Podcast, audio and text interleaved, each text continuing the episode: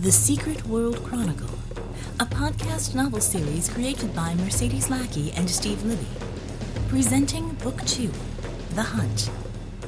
A Hard Rain Is Gonna Fall, Part 1. Written by Mercedes Lackey and Cody Martin. Read by Veronica Giguere. Most of the time, Atlanta was so humid you could almost cut the air. Today there was no almost about it. The air was supersaturated, and the black clouds slowly rolling towards the city promised that it wouldn't be long before the place was under what some of the locals were calling a toad strangler. Those clouds weren't quiet either. There was enough lightning and thunder off on the horizon that John Murdock was fighting to sleep through the mid morning, if not the afternoon. Working all night, in addition with the handyman stuff he did during the day, took its toll. Nightmares didn't help much either. When he finally did manage to rouse himself from bed, it wasn't even dark yet, aside from the clouds blocking out the sun. His squat was muggier than usual, leaving John's clothes soaked with sweat. It'd be worse once he got outside, of course. He could only hope that the storms would have a nice accompanying breeze to keep him cool while he did his errands and made his rounds in the hood. It hardly seemed fair. The weather reporter on the tube was getting positively frantic with his flash flood warnings, and John had to wonder how all the folks in their tents and temporary shelters were going to weather this one. Well, his people would be all right. his people. Damnedest thing, but that was the most honest way to describe the situation. He was responsible for them now. He wasn't so much of a leader as he was just someone that could get things done. The neighborhood people came to him when they had a problem. If he couldn't solve it, he could point them in the direction of someone that could, or try his best to help them anyways. This wasn't to say that the hood was helpless. Everyone had banded together a lot since the attacks and had become fairly self reliant. Still, John was there for them, and they used him like the resource he had become. He refused to get used to it, much to the chagrin of Jonas. Jonas seemed to think that he should just settle down into the position of local sheriff and get over it. He couldn't. He just couldn't do it. He'd never been a fan of the police and was even less of one now. And yet, he couldn't not do it either. He couldn't make himself walk away from these people. Who would take care of them if he didn't? John privately dreaded the day when things got back to normal and some official decided to poke around. Or worse, to offer him a job. And things just weren't stable enough yet for them to take care of themselves. He steadfastly refused to listen to the little voice in his head that asked, And what if they never are? Shaking his head to clear out that troublesome line of thinking, John got himself cleaned up to start his walk of his territory. Pistol, jean jacket, boots, and a cap, he was set.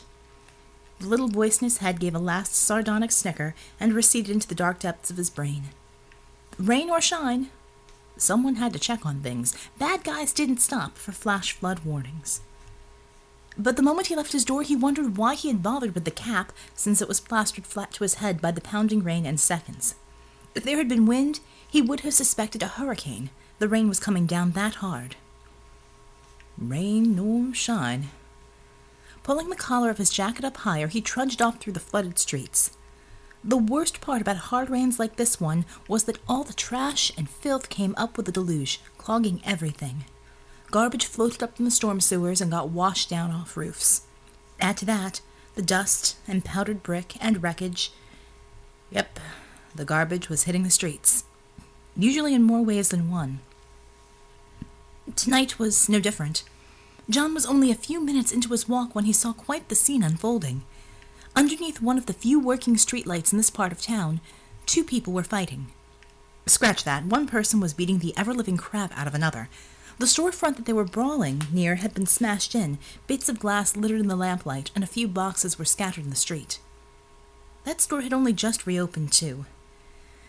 Cracking his knuckles and shrugging off his sopping wet jacket, John started off at a clumsy jog to reach the pair. Hey, knock it off, you two. Hey, knock it off, both of you. No guns were in evidence, not even knives. This looked like a garden variety drunken brawl or a couple of crooks getting into an argument over the spoils of their latest heist. John was a few paces from the stronger looking one when it happened. He felt a sharp pain in his left bicep, A needle dart of some sort was sticking out of it. Immediately he began to stumble, finally splashing down on his hands and knees. The world swam in front of him, the dirty runoff water and rubble blurring. John's head began to feel very heavy, and his breathing was slowing down. Poison, tranquilizer, something. Straining, he managed to turn his head to his left flank. Three men carrying assault rifles and dressed in nondescript black military uniforms. Ninja suits, the kind of stuff you saw in Mall Ninja and Soldier of Fortune magazines, quickly closed in on him, setting up a perimeter. Looking over to his right, he saw three others doing the same. The two bruisers that had been fighting when he showed up had stopped. The smaller one was shivering in a pile under the lamp, and the tougher one was walking very calmly towards John.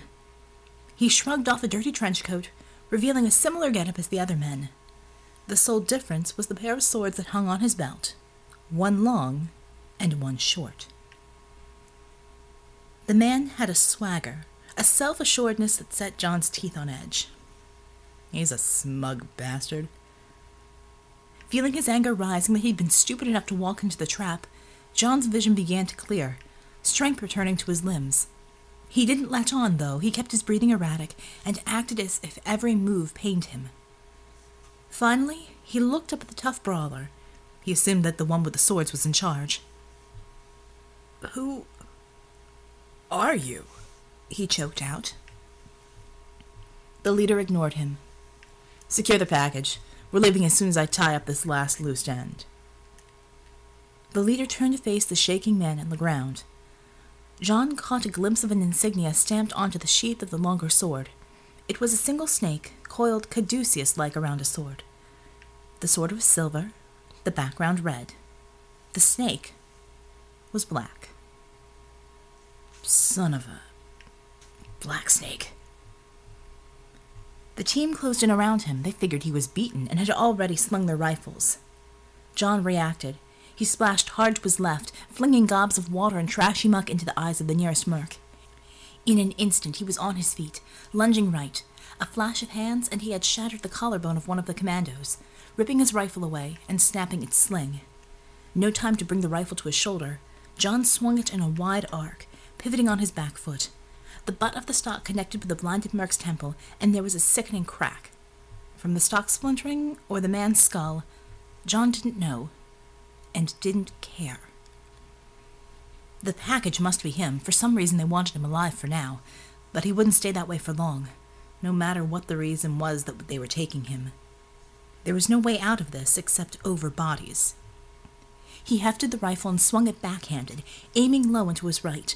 One of the commandos had taken a step forward and tried to grab his shoulder. The rifle fractured his target's knee, sending a cruel shard of bone to protrude through his BDU pants. The merc screamed, crumpling lopsidedly to the ground as his leg collapsed. John jumped over him, the rifle clattering to the ground as he was reaching for the merc with the shattered collarbone. He grabbed the back of the man's ski masked head, then hooked his thumb. A split second later, he had jabbed his hand forward, puncturing the mercenary's eye and ripping it out. Drenched with rain, John's hands were already slippery. The fluids and blood that gushed over his thumb made no difference as he let go and moved on to the next target. The man's scream spiraled upwards into a whistling shriek, then stopped as he passed out cold from the pain and dropped into the gutter. One more on the right side. The man had cleared his pistol from the holster on his thigh subload and was racking the slide. Stupid. Didn't keep around in the chamber? Gonna cost you. John turned his body so that it was parallel to the pistol, and then quickly stepped next to it. Gripping the merc's wrist with his left hand and the semi-auto's barrel with his right, John twisted the pistol sharply so that it was perpendicular to him but still pointed in a safe direction. The merc's finger snapped, bent outward from his palm. Completing the movement and moving behind his opponent, John placed the disabled man in between himself and the remaining mercenaries. No time to wrench the gun free and ready it. John drew his own pistol from the back of his waistband.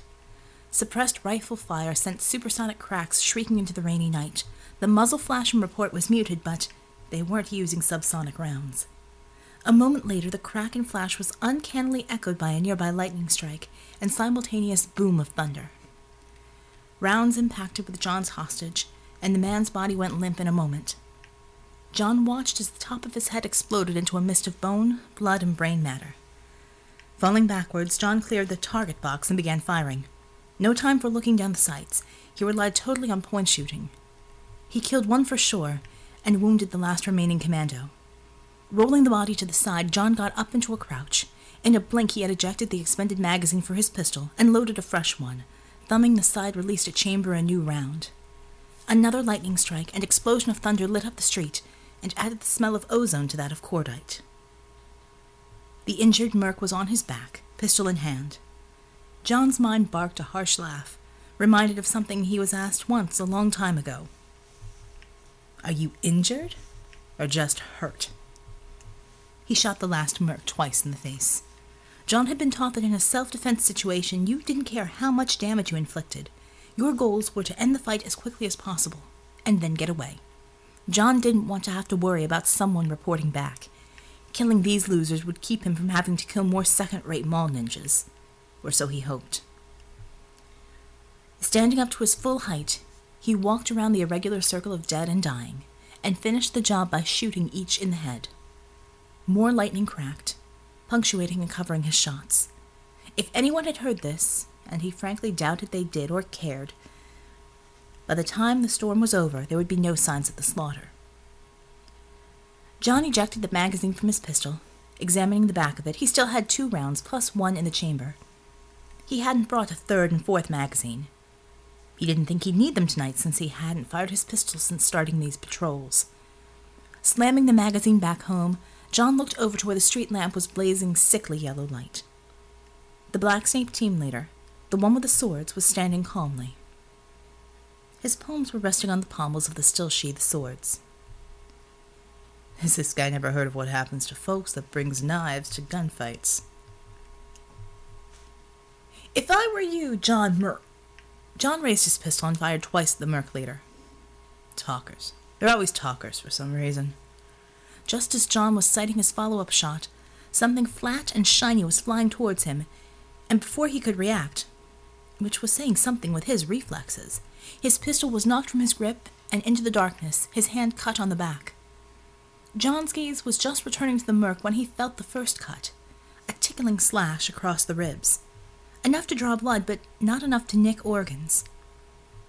John hadn't noticed the merc leader taking the sword out of its sheath, but he sure noticed how sharp it was. God damn, ow!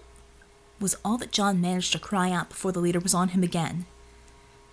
John lashed out, leading him with a strong jab followed by several kicks. The surviving merc easily dodged all of John's attacks, parrying with the flat of his blade or simply bashing him with a limb. John realized that his opponent was toying with him. He was keeping John at sword's length and trying to tire him out. John made a gamble. He turned his back to the mercenary and knelt down. Over the sound of the pouring rain, John thought he heard a whisper of words with the curiously toneless quality of a voice over a radio. The leader paused for half of a second and then surged forward. John twisted around, bringing his right hand slashing upwards in an uppercut. He was clutching a chunk of concrete and hit the merc squarely under the chin, staggering him. John threw the piece of debris as hard as he could at the mercenary, who turned to have it strike him in the shoulder, twisting around and bringing his sword up into a ready position. Serious for you now, ain't it? John didn't have time to twist out of the way or slap the blade aside. Lightning flashed, thunder boomed, and John felt a dull thud as the blade of the longer sword plunged into his side. The mercenary was up close to John, their eyes locked together. Still smug, still cool and collected. With a grunt, John smashed his head forward once, twice, three times. His opponent's nose cracked and started to spew blood through the ski mask. John locked his arms together and smashed them downward, breaking the leader's grip on his sword. Stepping back, turning, and then launching himself backwards, John cried out in pain as he impacted the dazed mercenary. He swayed on his feet, and then fell forward, twisting in time so that he didn't land on the handle of the sword.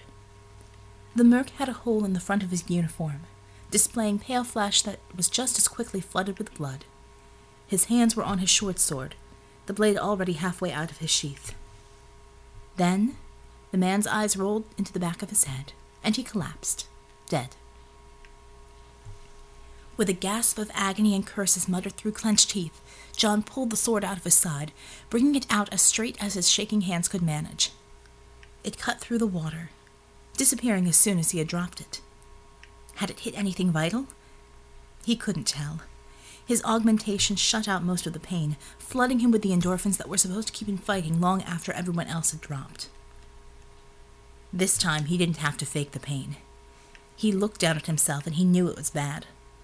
Worse than it felt, probably. And he had a limited amount of time here, buoyed up by adrenaline and endorphins, with extra control from his implants to get done what needed to be done. And just as he thought that, the implants kicked in, numbing him down to the bearable level. He got to his feet, methodically going through the bodies and collecting all of their equipment, even down to their boots. It wasn't surprising that they weren't carrying anything that could be used to identify them.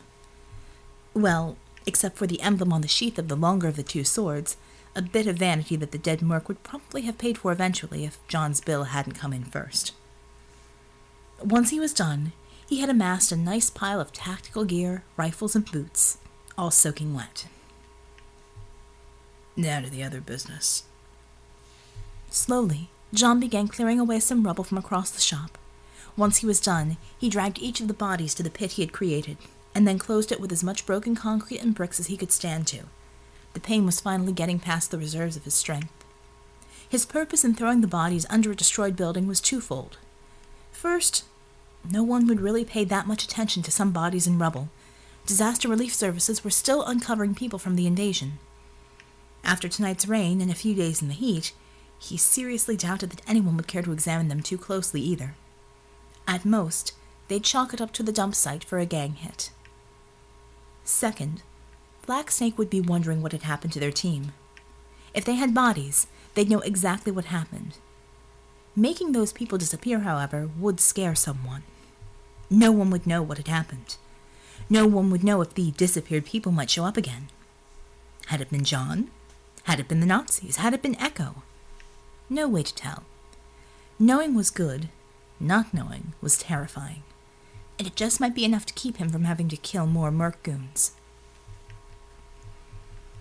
He'd need someone to help stitch him up and to carry the gear back to his place in the morning. He could have done both himself, but he was honestly too screwed up at the moment to want to. He'd have to take the rifles and sidearms with him tonight, though.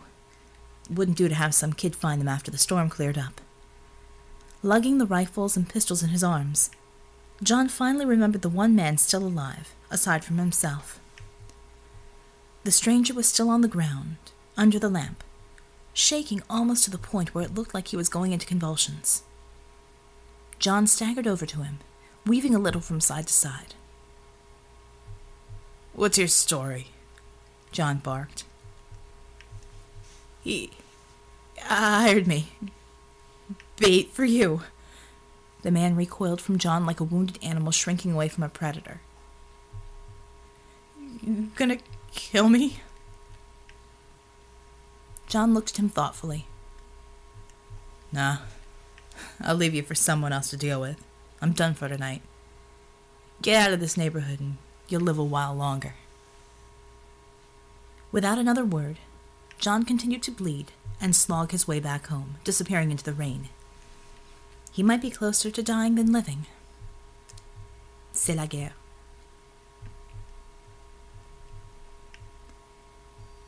Jonathan Fries liked his job. What was more, he was good at it. Tonight was a pisser of a night, but he was getting paid. It sure beat a cubicle.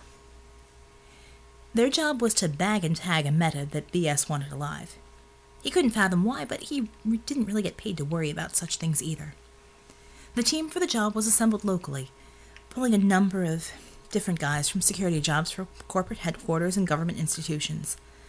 The operation leader was called in from out of town and brought a weird ninja guy with him to lead the team. After everyone was briefed on the target's location, abilities, and likely avenues of retreat, the op leader sent them out to take care of business.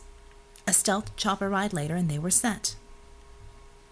Fries hated having to climb the water tower in this rain, but it was his pre planned spot to set up his lurch. The 30 pound rifle that he was lugging with him wasn't helping things. Not only was it a load to tote, but he was the tallest and most conductive thing for at least a couple blocks. He just hoped there was a lightning rod somewhere so he didn't end up a crispy critter. His rifle deployed, his body settled into a semi comfortable prone position, and his com gear double checked. All he had to do was keep his eyes peeled and wait. The trap they had set up was pretty decent. There's not much arguing a person can do with tranquilizers and a half dozen assault rifles. There were some pretty tough metas out there, resilient ones that could shrug off bullets and even bombs or worse, but they were a rarity. And most of them were already with Echo, or Blacksnake, or Jail. Well, or apparently were super Nazis. This Joe was none of the above. If things went south, Freeze had a friend in Mr. 50 caliber BMG. It was a heavy round, normally reserved for anti-material roles, but the head honchos didn't want to take chances. A few hours later, he saw the package, walking down the street on the outside of the neighborhood he inhabited, just like their intelligence had indicated. He notified the team leader using their op order. Deliberate, stage left. Package, unarmed. Approaching from the east, 40 meters approaching slowly. All he received was a cold double click on the com in acknowledgement. He watched their target through his rifle scope. It was monstrous looking, but it had nifty things like Generation 4 night vision. It wasn't perfect, especially at these ranges, but it was better than using moonlight. He saw the target, sopping wet, moving closer. Saw the team's close after he had fallen to his knees, and then the comms exploded in chatter. In an instant, the man was on his feet, moving like a blur. Within seconds, several of the retrieval team members were down, some undoubtedly dead. Freeze butched up his rifle stock, settling it onto his shoulder. Things had definitely gone south. But he hadn't gotten the go code yet. He had to follow procedure. Clicking his com over to the leader channel, he radioed back to base about the rapidly deteriorating situation and how chances for success were diminishing. Within seconds, he had a kill order authorized. He relayed this to the team leader, lining up his shot without missing a beat. He already had the range dialed in. Got him. Stand by.